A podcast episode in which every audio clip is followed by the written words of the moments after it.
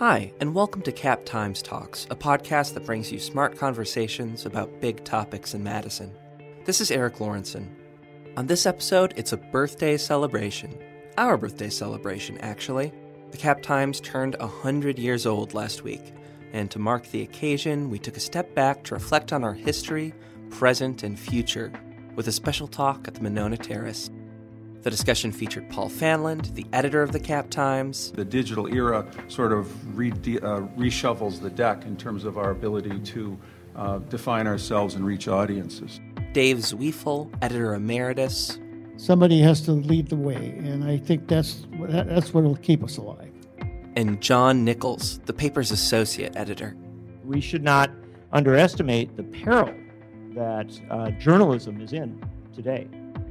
Before we dive into that conversation, which was moderated by the recently retired Wisconsin public radio host Joy Cardin, we're going to begin with some other highlights of the evening. We had a big announcement about an upcoming event in 2018, but first, some remarks from Milele Chikasa Anana, the civil rights activist and the publisher of Umoja magazine.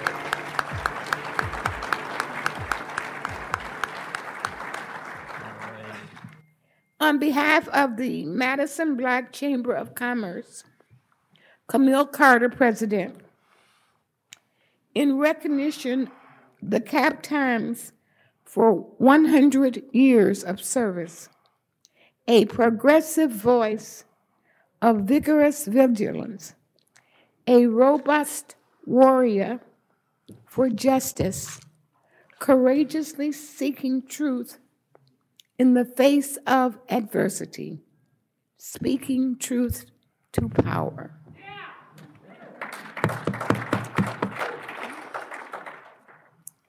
Your presence in the village will continue to make a difference. All right.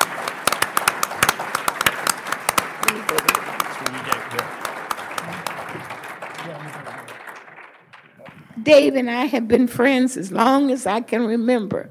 I don't know how old you are, but I've been around here in Madison 50 years, and I wasn't a baby when I came here. Umoja Milele Chikasa Anana Publisher honors Dave Zweifel for your diligence to the Capital Times for the past 55 years, since 1962 making its voice a song for justice. You are a comforting blanket when we need to shield ourselves against mean ideas. You are a ray of sunshine on a cloudy day. You are a brilliant jewel shining for more than a half century in the city of Madison and the county of Dane as passionately as we love you, as you love us, we love you. All right.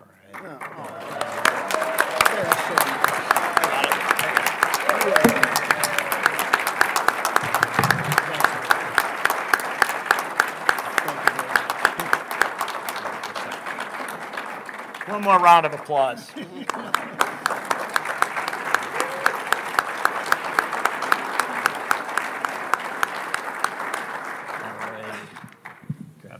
this is wife of the robot man. Yeah. The bionic For man. Sure. That's the right. bionic man. Okay. Thank you. Thank you. The occasion, of course, as I guess everyone here probably knows, is that the first edition of the Capital Times was published precisely 100 years ago tomorrow, uh, about three blocks from here. Uh, yeah, uh, at um, a, a storefront uh, that had been an ice cream parlor at 106 King Street, and um, uh, we've been stirring things up um, ever since. The headliner of this evening, and this was totally stolen now by uh, Miss Milele, is uh, Dave Zweifel, of course, who's been with the Capital Times longer than was our founder, William T. Evjue. Uh, uh, Mr. Evjue ran the paper for 53 years until his death in 1970. In 1962, he personally hired Dave, uh, which uh, the math works out to this is Dave's 55th year with the Capital Times. So that's, uh, uh, and I, I should also add that he's here tonight, less than a week removed from um, significant hip surgery, but he said there was no way he was not going to make it to this event. So if we could give one more hand to Dave.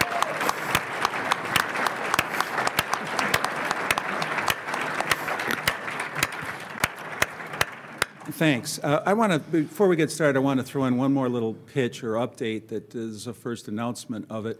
Uh, many of you, uh, I, I know because I saw you there, attended our inaugural Cap Times Idea Fest in September. We were very pleased with all aspects of it the programming, uh, the uh, the attendance, the venues, and so forth. Uh, we're, we're, I'm just announcing tonight that we're moving it to uh, Friday night and Saturday, next September 28th mm-hmm. and 29th next year. We're going to base it out of the Memorial Union, including use of the Memorial Union Theater, and we're going to use the Pyle Center and Wisconsin uh, Historical Society Auditorium.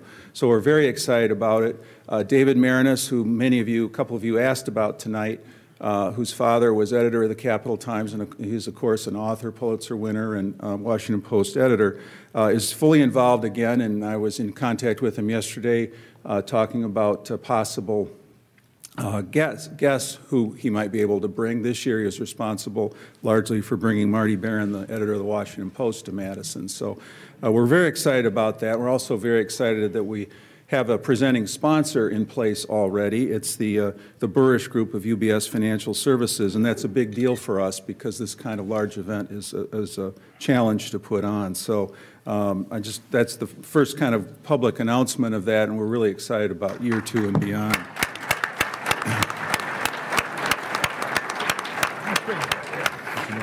Well, thanks. So now on to uh, those of us up here. It's a distinct pleasure to welcome Joy Cardin as our moderator tonight.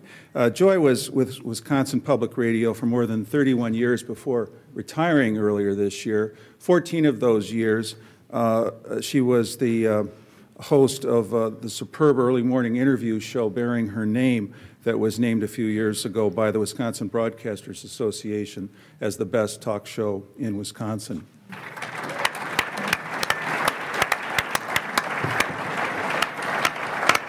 Thank you. Thank you, Paul. It's um, great to be here. Thank you for inviting me to be at your birthday party.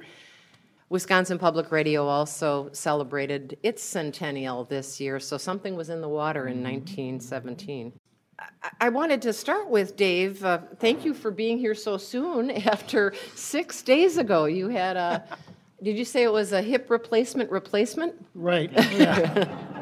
Second operation in the same hip, yeah. Bionic man for sure. I know that you told um, Paul that you would be here even if they had to haul you in on a gurney. So thank you for being I here. think they did. why, why is this anniversary so important to you? Well, I think the Cap Times uh, has really been a remarkable uh, shaper of uh, what Wisconsin be, was and became uh, through these last hundred years. Uh, Mr. Uh, was in love with the state, uh, grew up in northern Wisconsin, of course, and came down to Madison and fell in love with the state capitol and the university. he went off to work in Milwaukee for a few years as a reporter, then went to Chicago for about five years as a reporter, then found out there was a opening for a managing editor in Madison at the Wisconsin State Journal, and he jumped at the chance to apply for that job. He got it, and uh, and he was then able, through the years, uh, in his devotion to the progressive causes of Wisconsin, to eventually start his own newspaper, and uh, and and make it a, uh, a, a real force for justice and peace in the state you knew um, Evjue, and he hired you 55 years ago. Right. Yeah. what, what was what was he like? It depended. It, de- it depended uh, who you were. uh, some people feared him. Uh, they thought he was a mean old guy. Uh, even people in the newsroom, uh, some, some of the people in the newsroom feared him. Uh, he did have a temper. Uh, but in reality, he was a kind, very kind man. Uh, he didn't have any children. He and his wife Zola, were unable to have children, but he loved kids.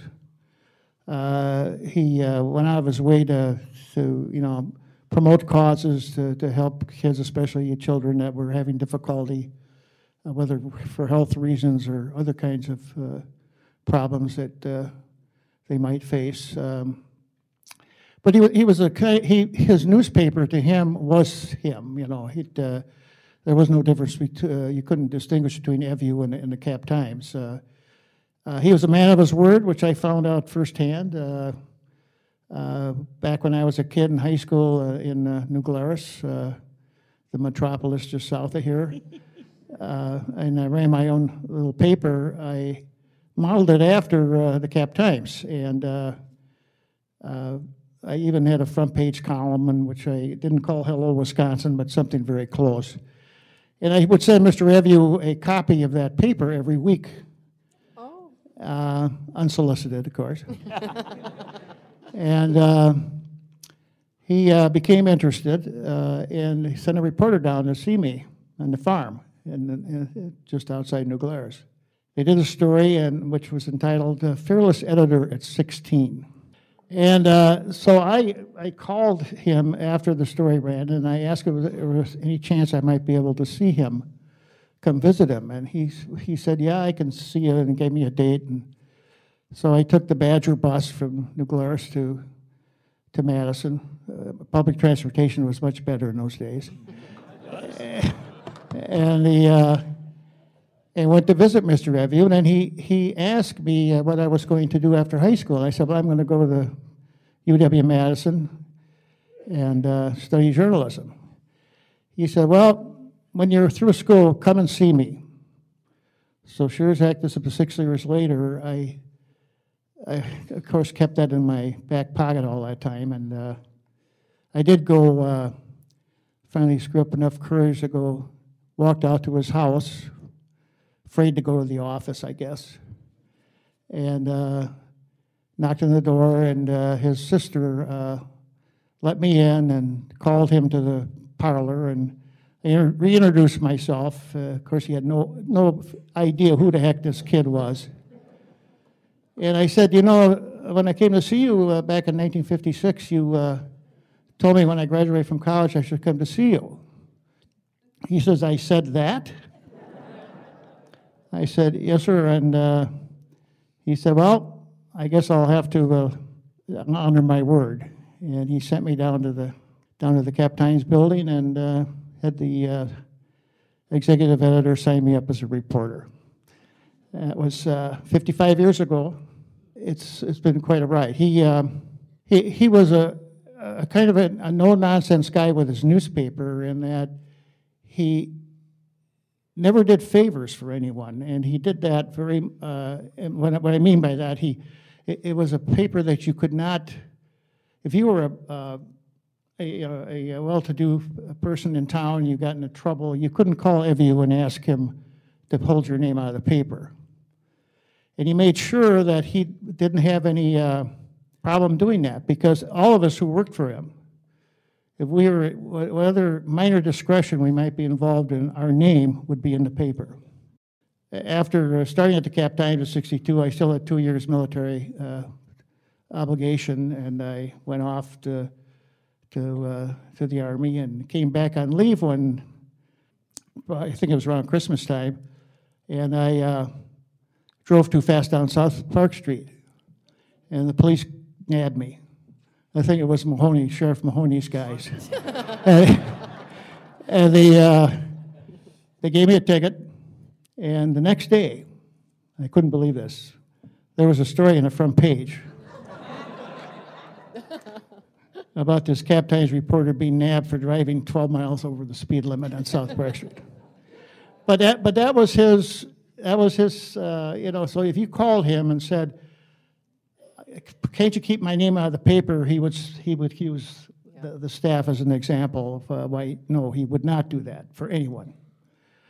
He, he was the, the kind of a guy that uh, barked orders, uh, usually by phone. Uh, his office was downstairs, the newsroom was on the second floor. And uh, he had always full of ideas, and, uh, and he was in, an incredible, uh, true to his word, uh, progressive. Uh, there was no uh, deviation from, from what he believed that government should be and, and how, it, uh, how the people should be able to participate in it. So, um, John, why don't you, from your research, tell us why um, have you decided to start the Cap Times? Absolutely. Um, he didn't like the State Journal. uh, and he was mad at the State Journal. And the reason for that is that he committed to a very uh, populist, progressive, and as he would proudly say, radical view of politics. And there was simply no question that his hero was Robert M. La Follette. Um, he was younger than La Follette, but not that much younger. Uh, the, it was, but there was something there that was a deep, deep connection. And La Follette was, was quite popular in Wisconsin as governor and then senator. But in the spring of 1917, La Follette uh, did the right thing. He opposed uh, the war of kings and kaisers in Europe, World War I. And he said that Wisconsin farm kids and small town folks, working folks, shouldn't be sent off to try and defend monarchs and colonies and things like that. Uh, it was an unpopular position when he took it, and once the war began, uh, there were calls for his expulsion from the United States Senate. Now, if we're going to expel somebody from the United States Senate, um, that may come later. Uh, but uh, in the case of La Follette, it was simply for taking a stand on an issue. And it got really ugly. Uh, he was uh, hung in effigy at, on the University of Wisconsin campus. Uh, he was persona non grata in many of the business and elite circles of Madison and the state. Uh, they did take away, I think, his uh, uh, university club membership. And so everything was going bad for the guy. Madison, Club. I apologize. They took away the Madison Club membership. and so it was getting pretty ugly. And then the State Journal turned on him. And the State Journal had actually been quite supportive of him up to that point. And they were vicious. And uh, Evjue, who was the general manager, uh, in a very, and he'd been an editor there, he'd been a very powerful player within the State Journal. In fact, he'd actually been, in many ways, the defining figure there. Um, walked out. He quit. And uh, he started going around Dane County and knocking on the doors of farmers and saying Bob's in trouble. Bob La Follette is in trouble, and we gotta we have to start a paper that'll stand behind him as he does the right thing. And uh, farmers, small town folks, some small business owners, cooperatives sometimes gave over their profits for the the year to help start this paper. Some unions, and um, on December 13th, 1917, he started the paper, and it was a brutal it was a brutal start, but um, it was an essential an essential challenge to what was really the shutting down of free speech in wartime. Cap Times was the alternative. Why did you say it was a brutal start? Oh, it was ugly. It was fabulous. I mean, just for it, they should make movies about this stuff. Uh, we wrote a book, and it's a fine holiday gift. Um, but uh, until the film rights are sold, um, I mean, this is the stuff straight out of the front page. It, it's, it was incredible. Uh, the State Journal despised the Cap Times, not merely because it was a better paper, um, but also because it was a competitor. And there's the old Madison Democrat that was fading, and the State Journal seemed to have a dominant position. Here comes this upstart. Uh, so there's both commercial and ideological reasons why the State Journal went after the Capital Times. And one of the things that happened was the business elites in town called in the FBI, called in federal investigators, because they said that, that somehow the Capital Times had to be being funded by the Germans. Yeah, it had to be a front for some sort of, or maybe the Russians or somebody, but somebody was funding it because the farmers and the small business owners of Dane County couldn't possibly muster enough support to get a newspaper started. And so a federal investigator moved in on King Street across the street from the Cap Times. And he watched the Cap Times each day to get to see the the bags of Russian gold or German kroners, whatever, coming in there. And it, and finally, Evjue found it so absurd that he, he went across the street and said to the guy, hey, come on, we know you're here. Come on over to the Cap Times. You can sit inside the Cap Times office and look at our books if you want, and you can watch everybody who comes and goes. And eventually the guy got so bored because these were no regions, and uh, got so bored that he wrote a report said there, this is there's not a problem here. Now the report was filed away, right? And Evjue said, no, no, no, no, no. You just did a report that said that we're a patriotic paper, it just happens to disagree with the government, with those in power. You need to release that report and let people know that, you know, we've got all this stuff thrown at us and we are actually a vital part of this community doing a good job. And it was, and it was essential to the realization of the cap times as a, main, a major part of the local media. But even then, there were boycotts. Uh, major businesses went after the cap times because the cap times published the names and identities of war profiteers. Uh, paper boys, and, and I would like to think paper girls, uh, were hounded in the streets. Papers were grabbed away from people. It was a really bitter time. And it was bitter because the Capital Times stood up for dissent it was bitter because the Capital Times at a very early stage stood up for women's rights and for votes for women. It was bitter because the Capital Times stood up to the Ku Klux Klan when it was marching in this town. And the first years of the Cap Times were a period of battle. Uh, it survived that battle. And in a sense, Evjue used to always say that it was that initial experience for the Capital Times that gave it the backbone to take on Joe McCarthy in the 1950s. So it was worth all the struggle. Yeah. Yeah. And Paul, I know you're here to talk a lot about the present and future of the Cap Times, but why don't you tell us why, why was the Cap Times the afternoon paper? Well, uh, the, the arrangement, and Dave probably knows this history better than I, but the, uh, the two companies came together in the late 1940s and, and formed a business partnership uh, through which they could afford uh, better equipment and to run a better business, even though they remained uh, uh, editorially uh, foes, editorial competitors. And they, many of you will remember the building on Carroll Street, on South Carroll Street, that housed the two newspapers. I, I interviewed there right out of graduate school a few decades ago. Uh, and uh, it was a classic old downtown newspaper building. Anyway, out of that arrangement of Madison newspapers was formed. Um, and the uh, and when they, that arrangement was made, the preferred slot for a newspaper would be the afternoon. Afternoon newspapers were dominant across the country, and they did they were healthier. And so Mr. Evjue negotiated to get the afternoon uh, slot uh, and gave the State Journal the Sunday, uh, uh, the, the Sunday franchise in trade for that, and it turned out to be, uh, it turned out in terms of daily newspapering to be a loss both ways because came the 50s, uh, television, people's habits changed and people didn't pick up afternoon newspapers as much. And, and the afternoon newspaper decline started well before, I guess, what's euphemistically called the disruption of newspapers in the last 10 or 15 years. Um, the happy news for the Capital Times today is that uh, we're not so focused and reliant on print, and, and the digital era sort of re, uh, reshuffles the deck in terms of our ability to uh, define ourselves and reach audiences.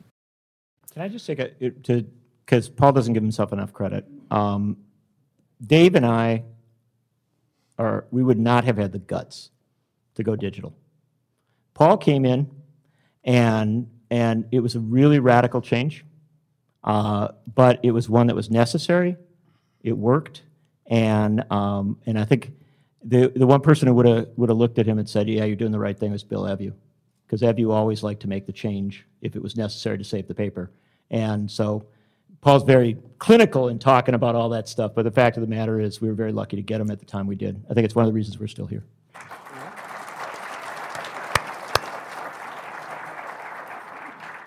In the intro to the book, um, you write newspapers speak in different voices. Some mumble, some complain, and a few, just a few in any generation, and fewer still these days, shout. The Capital Times has always been a shouter. So, um, Dave, what does that mean? What was the Capital Times shouting about? Oh, we shout about everything, that's right. and we still try to do that. Uh, we, we uh, to shout is to draw attention and to promote the causes that you believe in, um, and, and, not to, uh, you know, be uh, wishy-washy about it. I mean, we, you, um, if we feel that uh, tax cuts for the rich are a bad thing, we need to shout that. Uh, We need to shout that uh, doing away with environmental regulations is really, really bad for the state. Um, shouted all the time, and, and he drew attention, and, and he, uh, and he got people to, uh, to believe in his causes. Uh, I think that's what it means to shout. Well, it's, I think it's also that a lot of times the Capital Times is the only, only paper doing it. Um, to give you an example, just not that many years ago when, when there was the fight over the North American Free Trade Agreement, NAFTA, um, there were only two newspapers in the country that opposed it from a pro-worker standpoint, that said, you know, at a time when a Democratic president was bringing in uh, radical changes in our trade policies, uh, there were two papers in the country that stood with the trade union movement, and stood with environmentalists and others and said, this is wrong. And so uh, we've always believed that if we're going to take a stand on something, A, we should take it boldly, but B, we should make it known that there's this paper out here in the middle of the country uh, that is objecting. And uh, there's a wonderful, I mean, this is because it's our birthday, we can pat ourselves on the back a little. There's a wonderful quote on the back of the book from Jesse Jackson. And Jesse Jackson said when he came up with when they came up with the idea of the Rainbow Coalition, uh, most media didn't take it seriously. This idea that African Americans, Latinos, gays and lesbians, working class folks, farmers could all come together in some sort of remarkable coalition, and uh, and he was laughed at, frankly, and and uh, very much dismissed. And he said there was one paper in the country, out in the middle of the country, that not only liked the idea but endorsed him for president, and that was the Capital Times. And uh, we have in the room tonight the guy who actually wrote that endorsement, which I do believe caused Fred Miller, our, our publisher at the time, a little bit of uh, heart palpitation. Um, but that guy is uh, Phil Haslanger, our longtime editorial page editor and managing editor.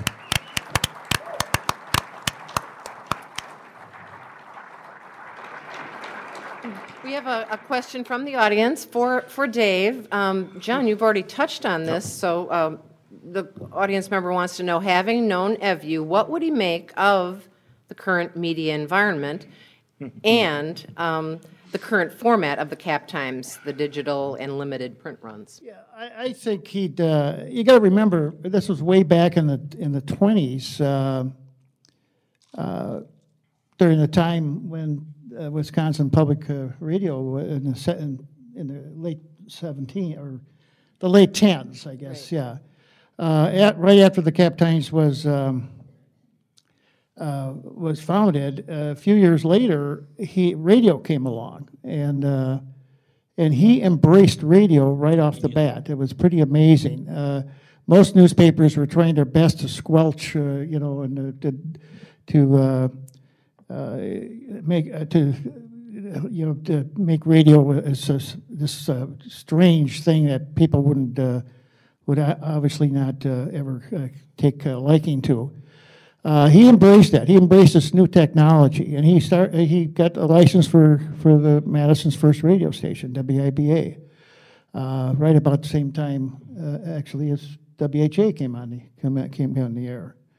In fact, uh, uh, in the uh, in the book uh, on the 100th anniversary of uh, public radio in Wisconsin, um, uh, it mentions that Evjue uh, said WIBA could do all the things that uh, public radio was going to do. So, you know, they don't really need a license. But, but, but at any rate, uh, uh, I, I think that he would indeed br- embrace, uh, as John said, the, the new technology. I don't know what he'd make of uh, social media and and the crazy stuff that we go through today. Uh, that's really, really very difficult to get your your hands around and your head around. Uh, but I think he he his, his he always thought the more voices that were involved, the better uh, it would be for democracy. The better it would be for the people to be able to be involved. I don't know if he could, uh, would have foreseen the uh, the trolls and uh, and the kind of stuff that that we do see in uh, in today's environment. But uh, uh, I think he would have been okay with that. Dave, isn't there also a famous story about uh, Mr. Evjue trying to get a television license? Oh, yeah. So, Oh, yeah. Right, and then when television came along, of course, that was again uh, deemed as a, another threat to newspapers, and, uh, but he, he wanted to take advantage of this new, new medium. So he did apply for a, uh, a television license. Happened to be at about the same time that he and Joe McCarthy were having their Didn't work out. incredible battles. The FCC was uh, getting ready to grant Evjue the license for Channel 3 here in Madison. And somehow, a guy named Joe McCarthy got in the way. And so he never did, he, he was turned down. Why? So How we- did that happen? I mean, why did Joe McCarthy get in the way?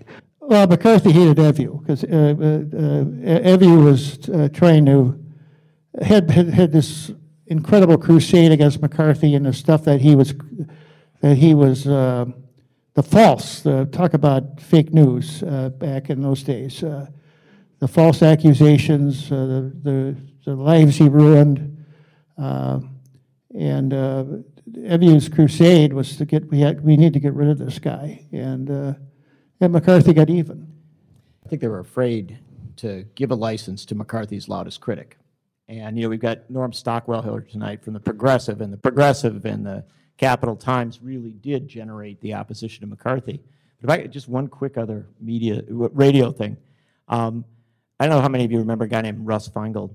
Um, but Feingold used to come to Hebrew school in Madison from Janesville and they did it on at the same or in the morning. And as they were driving home, that was the 1:15 was the time that uh, Evjue came on with his Hello Wisconsin radio show, and he did a radio show every every week where he basically railed against the corporations and the political elites. And to this day, if you ever stop, uh, if you ever see Feingold, stop him, ask him to do his Evjue imitation, because his father, uh, who was a progressive down in Janesville, would pull the car over on the side of the road going back from Madison and force the kids to be absolutely silent and listen to the entire Evjue broadcast every week. And to this day, Feingold does what I would argue is the single best imitation of Bill Evjue, not merely linguistically, but also politically. Since um, McCarthy came up, we have a question from the audience. Um, Dave, uh, you can maybe address this. Uh, Joe, how did Joe McCarthy and the rise of McCarthyism happen, and do you see any similarities in today's political environment? Yeah, for sure. Uh, in fact, I think we're reliving the entire uh, uh, that entire era. Uh, McCarthy, of course, drew um, Mr. Evjue's ire initially back in 1946 when he ran and beat uh, fighting Bob LaFollette's son, Bob Jr., in the Republican primary that year. Uh, that was a, uh, a huge uh, a huge blow to Evjue and uh, and Evjue's reverence for the for the LaFollette family. Uh, during that campaign, however, he sent reporters up to Appleton and uh, to take a look at McCarthy's background and and they discovered an incredible number of uh, things that uh, perhaps Donald Trump might be famous for today, like bragging about stuff that he never did, uh, embellishing his uh, World War II record, presiding. He was a judge. McCarthy was a judge back then after the after the war, and he had this uh, side job going where he'd grant uh, rich people up in the Fox Valley uh, quickie divorces, so they didn't have to live with their wives uh, too any any longer than necessary, I guess, for a few bucks. But he exposed all, it uh, the paper exposed all the stuff way back then. Uh, It didn't, nevertheless, McCarthy went on because of the circumstances at the time to, to win that uh, Senate seat and uh, went on to Washington where he became uh, probably this country's most famous demagogue. He, he saw a, uh, not unlike today, he saw a, uh, a an opening uh, where he could convince people that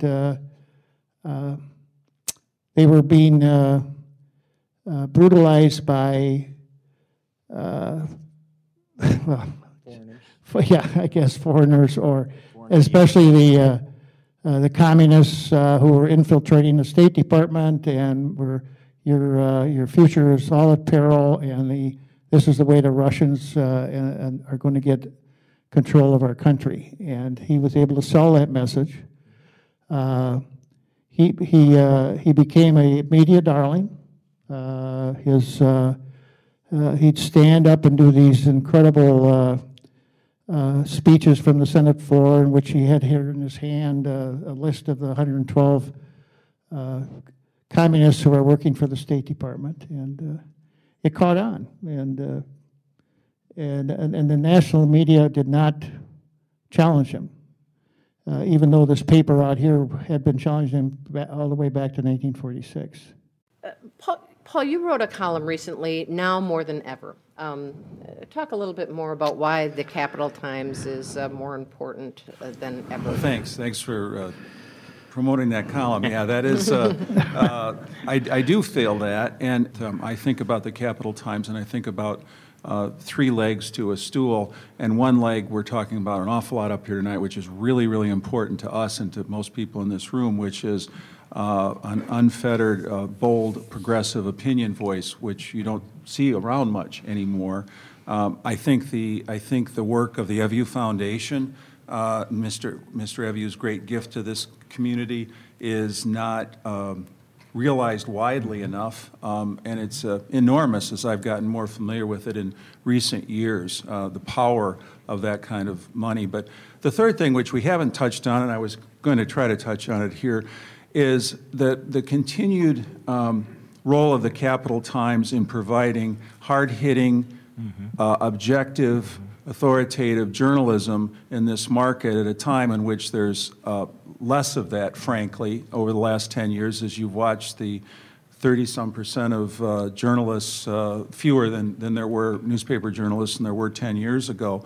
And we, uh, I think we do a strong job around the, the, the, um, the State House, uh, City Hall, um, the university, uh, covering tech and the business community, uh, our schools, and, and we do that um, even-handedly and thoughtfully. And I think um, that's what's also in very scarce supply, an increasingly scarce supply.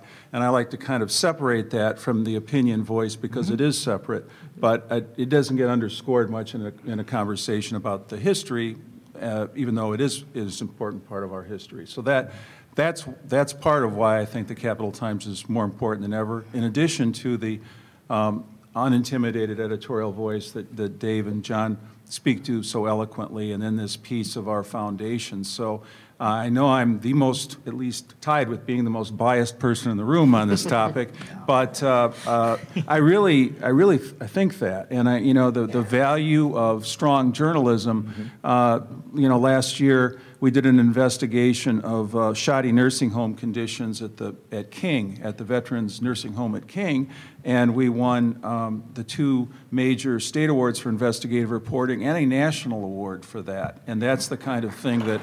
Uh, I don't know if Katelyn Ferral's here tonight. here. Where is she? There she is. she yeah. is. So There, she right did that there. work. Yeah. And. Um, And I just think that's something, if you leave here tonight thinking about us and thinking about that that's a critical component too, and a, and a reason to continue to, you know, be supportive and enthusiastic about us. The motto of the Capital Times, let the people have the truth and the freedom to discuss it, and all will go well. Um, John, is that still true? Sure. It's, it's more true now than ever, except the problem is it's much harder to, to get to the truth because we live in an era where uh, we, have, we have a president um, who is very quick to describe anything he doesn't want to hear as fake news.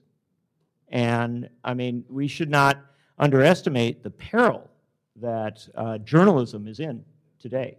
Uh, journalism is being attacked from the White House on a regular basis, and that attack is defining our politics. Uh, we don't know what the result will be in Alabama tonight, but we do know that if Roy Moore is elected, it will be because the president and his allies have succeeded in convincing a tremendous number of Americans not to believe what is reported by newspapers like the Washington Post. So this is a this is a big deal struggle. But if I can just tell you one thing in our history, um, when you do tell the truth, it is it is told in many ways. And the greatest story in the Cap Times' history was that of John Patrick Hunter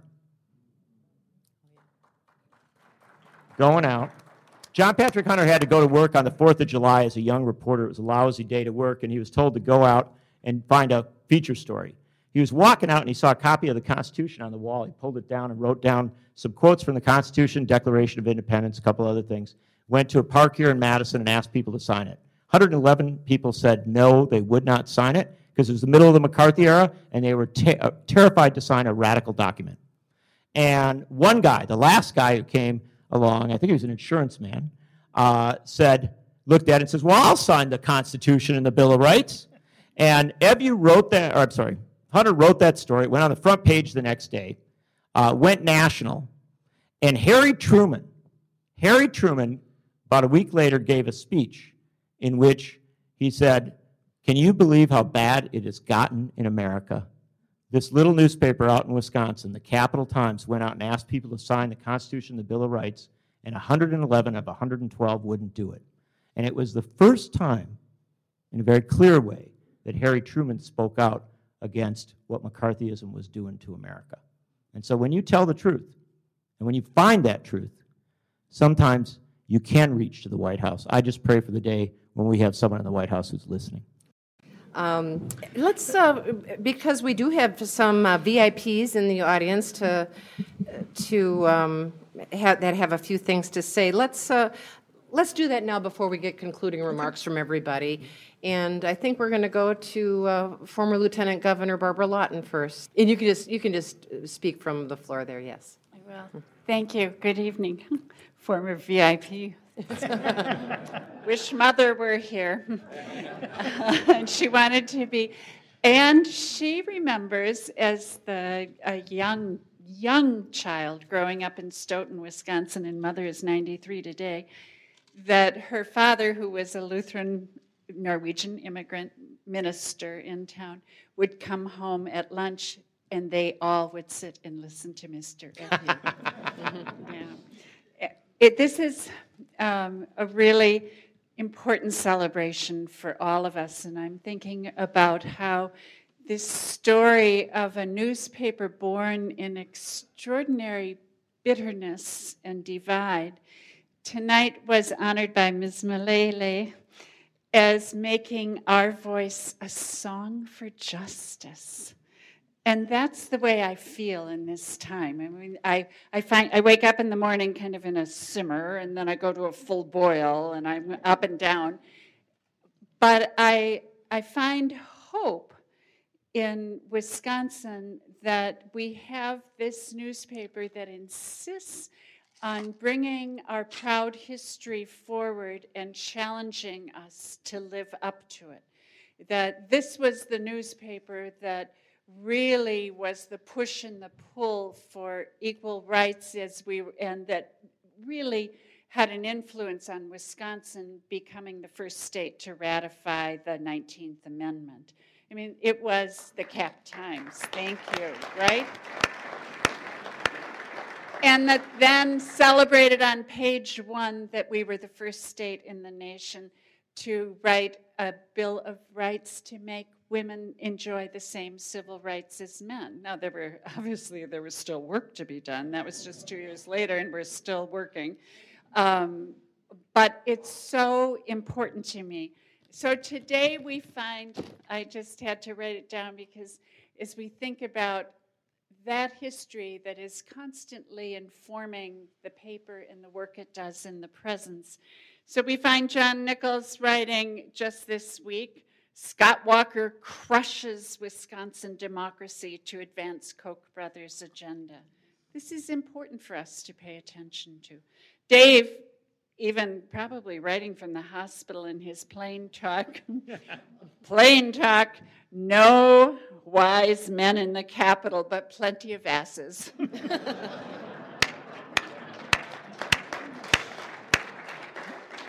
That's why we love him.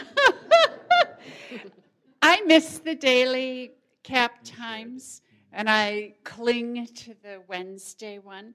But part of this new um, uh, technology also makes it easier for all of us, and we have to continue to do it to share with our friends across the state, and they can get it in a timely fashion. Because this is really the only game left in town in our state. I mean, there are 11 newspapers, including the Milwaukee Journal Sentinel, owned by Gannett, all with a single voice. And none with bold courage or political sophistication to really get what's happening around us and bring it forward and make us face it. So these are our defenders of democracy.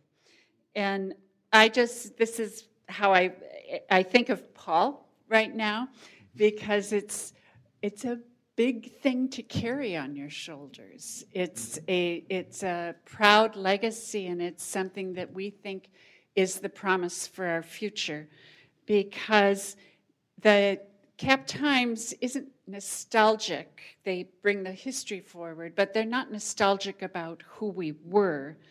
But they're educating and focusing all of us um, determined that Wisconsin government truly represent who we are, our best people. Thank you. We love the Cap Times. And now we will, um, now we will hear from uh, former appellate court judge uh, Paul Higginbotham. You know, I, I moved here in, in January of 73 from Washington, D.C and I, I um, moved into the uh, into the dorms uh, down at the Lakeshore Mac House. I don't know anybody ever lived down there. And um, it was Saturday and, and Sunday. The uh, Wisconsin State Journal edition was delivered, and, and I looked at it. Now, mind you, I'm, I'm accustomed to reading the Washington Post, and I look at that paper and I go, What is it? And it was mostly advertising. And then I look at the editorial section, and there just wasn't much. We have a gem in the Capital Times. Very quickly, I came to realize precisely that. I grew up in a home that valued progressive thought. And the state journal failed miserably in that department. Joni Mitchell wrote, this, wrote the words, you know, you pave paradise and put up a parking lot. You, you can't forget what we've got. You, you know, you, it's, it's going to go, maybe, if we don't continue to support it and give it the kind of support that it requires. This is a day, and John, John has talked about this plenty of times. He's written about this plenty of times, and, and Barbara referred to it. But this is a day of tremendous, tremendous consolidation in the press, and the result is we are losing our voice. It's all coming down to just a handful of major corporations, and they are forcing their voice upon us. And you can look at all the papers clear across the country, and you can see the same words being said over and over and over again ad nauseum. The Capital Times is this bright star in this otherwise cloudy sky. And we have to keep looking at it lest we forget that it's not all great. The Cap Times is a voice that we must tune our ears to, though, however, because of, as John said, we have a president who is making a serious attempt to try to fake everybody out in the country by saying it enough times that what is true news is fake news. And he's starting to get away with it, which means that we have to support the Capital Times and other similar news outlets and sources. Now, I didn't know if Phil Haslanger wrote the endorsement for our good friend Jesse Jackson. I was going to talk about that, so you blew that for me. Thanks a lot, John. My friend. You know, But that's an important thing to point out. Here in, in the black community, we, we talk about, you know, white communities be like a blizzard. You know, well, Wisconsin is a blizzard. And, but when it comes to endorsing Jesse Jackson, Jesse Jackson did incredibly well in Wisconsin in that primary, if anybody remembers. But a lot of it had to do because we had this newspaper that spoke up and said, look, Wisconsin, pay attention. Here's this guy who's speaking about something that you really need to listen to. And all these other folks, they're just, you know, they're just dribbling words. But Jackson is talking about something that's very serious. And, and that's the legacy of this paper. And that's why I continue to look online. I was very upset when the Capital Times quit printing. I was really upset. But I am really glad that you're still online. I continue to look at it online and continue to be the kind of innovators that you have con- constantly shown to be. So keep up the great work. Thank you, Thank you, Brian. And now we have uh, Congressman Mark Pocan, who is going to have uh, something to say, and thank you for being here. Your first public appearance since your surgery. We're happy to have you. Yeah, I, I haven't been out a whole lot, uh, but very glad to be here tonight. Um, a couple months ago, John asked if I could come, and I said, "Well, I'm in session. I'll be in Washington D.C. I can't be there." Uh, but I didn't know uh, four and a half, five weeks ago that I was going to uh, have a triple bypass, which I'm uh, very healthy. I'm uh, doing my cardiac rehab and I'm mending well. but that gave me the opportunity to be here tonight, and I'm very, very happy to do that. Um, 35 years ago, when I came to Madison, when I was going to the UW, uh, I was a journalism student. I graduated with a degree in journalism and followed the Cap Times uh, both professionally as a journalism student, but also as a progressive. Uh, it was one of the guiding lights for those of us who are progressives to see what was happening. We didn't have the internet back then. We had the Capital Times uh, to get the information about uh, what was going on. And I have to admit, my first appearance in the Capital Times uh, was not I guess it was a little bit political, but it wasn't on the level uh, that you'd expect. Uh, 1986 Halloween party. Um, I, there was a photo. I had to go get a couple copies the next day. Uh, I was dressed. Uh, I had a car with a windshield and a headlight, and um, I was Bob Kasten. Uh, that was the year he kind of got his drunk driving ticket, and his slogan was "Working and winning for Wisconsin," and my slogan was "Drinking and driving through Wisconsin." and um, I made the Capital Times, so that was my first appearance. I've had a couple since then, um, but I did want to share that. But just the rich history of the Capital Times, you heard it. I mean, for I think almost everyone in this room, Fighting Bob La Follette is our hero. Um, I, I, still collect Fighting Bob La Follette uh, buttons and uh, John was over about uh, the first week I got back home, uh, very kind, brought me some food, and um, I, I, just got my La Follette poster from 1924 that I just had framed that's going to go to Washington, where I have kind of a, a shrine to Bob La Follette in my uh, D.C. office. But, but all the work that happened then, fighting against uh, the oligarchs, the wealthy, uh, what are we doing today? We're fighting against the oligarchs and the wealthy, and it really hasn't changed all that much. You look at that whole period with McCarthy and watching, uh, saying the right thing at a time it wasn't easy to say the right thing. I didn't know the history of the TV station, and that was fascinating to hear that.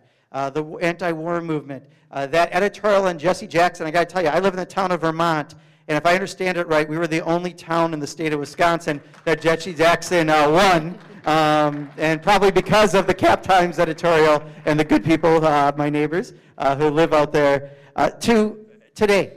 You know, more than ever, um, you know, it's hard to watch Washington from afar, like I'm doing right now when I'm used to being out there.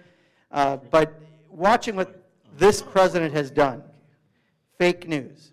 He wants not just that 30% that'll jump off the cliff with him no matter what he does, but he wants everyone to think that there's fake news. And the only place you're going to get real information is from a demagogue, almost like a cult leader.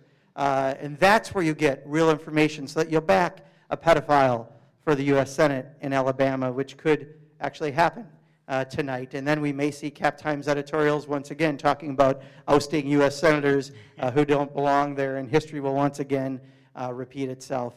But now more than ever, in an era of fake news and of uh, the number one priority in Congress has been Paul Ryan's quest since he was probably five years old, uh, which is tax reform for the wealthiest. And that's the number one thing they're doing right now. We can't get CHIP uh, funding, health care for kids. Uh, we can't uh, get a higher education bill reauthorized. Perkins loans have expired September 30th. You go down the list of things funding for our, our, our public health care centers. And the only priority of this Congress is to pass tax cuts for corporations and the wealthiest. And we're back to some of those same days that Fighting Bob La Follette and the origins of the Cap Times fought. So uh, I'm just really glad that we've got this as a part of our community. Um, and even though I'm not in Washington, one thing I can still do is enter things into the congressional record. And I was able to enter yesterday uh, a citation commending the Capital Times on its 100th anniversary. And uh, while we didn't say 100 more, we did say many years more of success. Congratulations. Thank you. Thank you. Well, we are um, past the time, but that I was supposed to end this by, but since I'm not on radio and NPR News is not coming up, I think we can go over time a little bit. Um, Paul, will the Capital Times be around for another 100 years? Oh, I think so. I'm, I'm sure of it. I, I think there are going to be, uh, I, I said, said this in speeches a couple of times, and I have a long sort of takeout on it, but one of the things that uh, we're going to have to get more accustomed to is, is, is paying for uh, reliable, dependable news. And uh, the models are still evolving as to how that relates to the internet. I tell the story when I started school, the graduate school in Washington, D.C. in the mid 70s, being able to get the Washington Post for seven days a week for $5 a month. And that started a long uh, uh, career of mine being accustomed to getting newspapers and high quality newspapers very inexpensively. And I think that the models are still evolving. Uh, the, the, we, we all kind of know that story, but I think as we move down the road, there will be uh, uh, creative ways to, to pay for high quality journalism. They're going to have to be because the old models won't work anymore. But, I, but, I, but I'm optimistic that there's a, uh, a need, uh, a, a, very great need, and um, I, think, uh, I think the next few years will be very interesting. Um, John, what are your hopes for the future of the Cap Times? Well, I hope after Dave Zweifel delivers the eulogy at my funeral, a hundred years from now, yeah. the Cap Times will will still exist. And I think it will. Uh, look, I want to first off thank the people who spoke tonight, uh, and all of you, and thanks for the questions, and thanks for you being here. Uh, I think the Capital Times will be around precisely because of you, not because of us. And uh, a great newspaper is a community. It is not, it's not some institution that speaks from on high. And my great grandfather lived out in Blue River, Wisconsin. Sold Cap, you know, promoted the Cap Times in 1917 because he was a La Follette progressive. In fact, the greatest moment of his life was when, as village president, they renamed the main street in Blue River La Follette. Um, we are not a creative family, but we, we do know what we value. And, and that sense of community is a really big deal into the 1970s, when one of the people who was a supporter of the Capital Times in 1917, when it was founded, when one of those people died, Mr. Evjue would frequently put the, the uh, obituary on the front page. And so Evjue valued his readers and supporters because he saw them as part of a community and a movement for a journalism that spoke truth to power. And as long as there are people like you who believe that our journalism must speak truth to power, not merely, not merely reject fake news, but actually challenge fake governance and challenge the power of the elites and the power of the economic and political oligarchs. As long as there are people that want that, there will be a Capital Times. And then you know what the fact of the matter is? I think because Paul was wise enough to lead us online, because Dave's been wise enough to, to keep this anchor of, of values and ideals. My sense is, is somebody writes a lot about the future of journalism. There's a very good chance that the Cap Times is the last newspaper standing.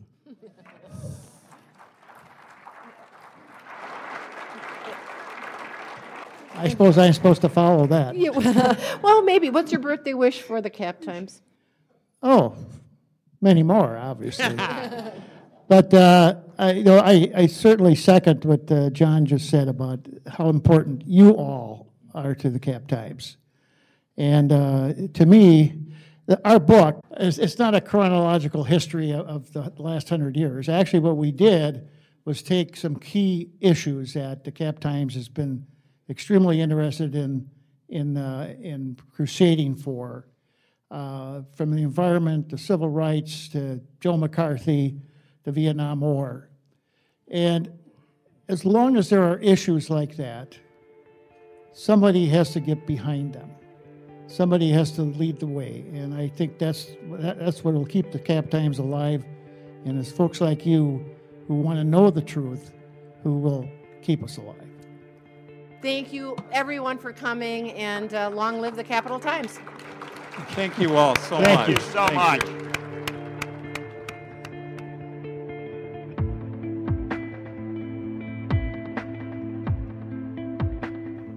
Be sure to subscribe to Cap Times Talks on iTunes or anywhere else you listen to podcasts.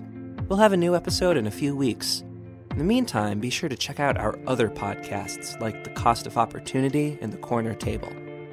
I'm Erik Lorenzsonn, and thanks for listening.